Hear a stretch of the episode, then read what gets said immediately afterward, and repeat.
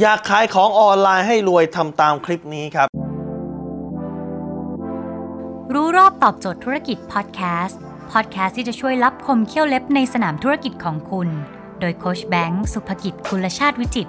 เจ้าของหนังสือขายดีอันดับหนึ่ง รู้แค่นี้ขายดีทุกอย่าง ถ้าวันนี้คุณขายของออนไลน์อยู่ แล้วคุณอยากที่จะรวย ผมจะเอาความลับของการที่คนขายของแล้วประสบความสำเร็จแล้วรวยรวยจากกำไรนะฮะไม่ได้รวยจากยอดขายบางทียอดขายมหาศาลแต่กำไรนิดเดียวผมไม่นับ ต้องรวยจากกำไรเขาทำยังไงทำอย่างนี้ฮะต้องขายบนกติกาของตัวเองครับการที่คุณขายบนกติกาของคนอื่น คุณไม่มีทางรวยได้เพราะเขาจะบีบนู่นบีบนี่กัน คือการขายออนไลน์เนี่ยคุณต้องแบ่งแบ่งออกเป็นได้ 3 อย่าง อย่างที่ 1 คือเป็นเขาเรียกขายผ่าน e-marketplace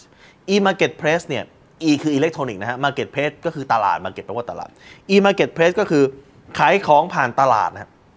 ตลาดเช่นอะไร Lazada เป็นตลาดถูกปะคือเหมือนกับเขาเปิดตลาดนัด เหมือนตลาดนัดจตุจักรเหมือนตลาดนัดเอ่อเรียบด่วนอะเปิดเป็นตลาดให้แล้วก็คุณก็มาขายขายขายเป็นร้านๆนะครับ Lazada เอ่ย Shopee เอ่ยนะครับถ้าเป็นต่างประเทศก็จะเป็นพวกอย่างเอ่ออาลีบาบาเถาเป่าพวกนี้ก็คือเป็นการขายผ่านตลาด ดังนั้นเมื่อไหร่ก็ตามที่คุณขายผ่านตลาดหรือขายผ่าน e-marketplace ข้อเสียก็คือว่า คุณไม่สามารถกำหนดกติกาเองได้ครับ ผู้กำหนดกติกาคือเจ้าของตลาดนั้น เหมือนเจ้าของตลาดจตุจักรหรือเจ้าของตลาดเเรียบด่วนเป็นคนกำหนดกติกา ดังนั้นพอคุณก็ไปขายของใน e-marketplace เหล่านี้ข้อเสียคืออะไรฮะ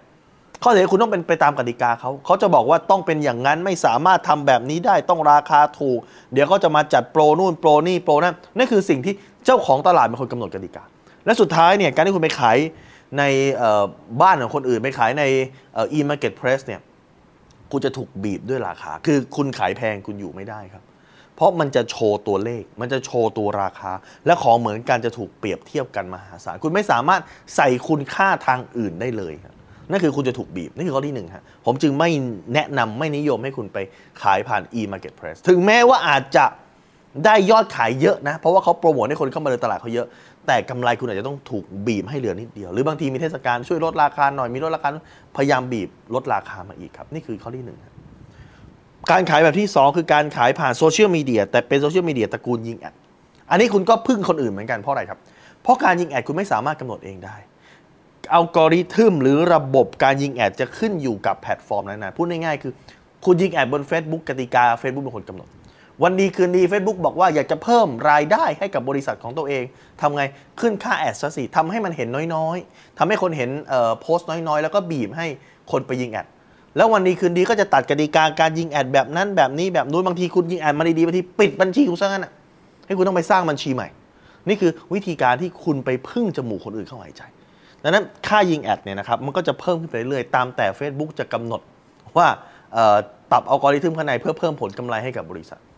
พูดง่ายๆคุณผูกบัตรเครดิตเอาไว้แล้วแต่ว่ามาร์คซักเคอร์เบิร์กจะรูดไปใช้กี่บาท เท่านั้นเอง ดังนั้นถ้ามาหลายกระดานที่คุณใช้วิธีการยิงแอดผมบอกเลยฮะว่าต่อไปในอนาคตค่าแอดจะสูงขึ้น และความแม่นยำของแอดมีแนวโน้มจะลดลงเพราะอะไรครับเพราะมาร์คซักเคอร์เบิร์กไม่สามารถรู้พฤติกรรมของผู้บริโภคได้เหมือนสมัยก่อน เทคโนโลยีมันไปถึงนะการจัดอัลกอริทึมมันไปถึงในการรู้แต่กฎหมายเรื่องของสิทธิส่วนบุคคลมันเยอะขึ้น ดังนั้นโอกาสที่เขาจะไปล้วงลูกว่าคุณชอบแบบไหนคุณเป็น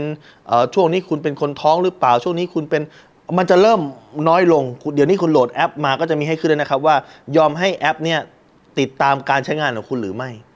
ซึ่งจริงแล้วเกิดคุณกดติดตามนั่นแหละฮะเขาชอบเพราะอะไรเพราะข้อมูลเหล่านี้เขาใช้ในการโฆษณา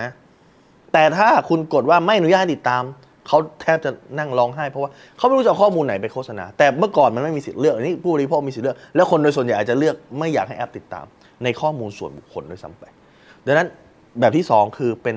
แอดโฆษณา ซึ่งต่อไปในอนาคตมีโอกาสจะแม่นน้อยลง แล้วกติกาของแอดคือแพลตฟอร์มของคุณกำหนดคุณก็ไม่ได้กำหนดเอง แล้วอะไรล่ะครับที่มันสามารถกำหนดเองได้ในการขายของออนไลน์มีไหมมีฮะคือการสร้างตัวตนในโลกออนไลน์ พิมรี่พาย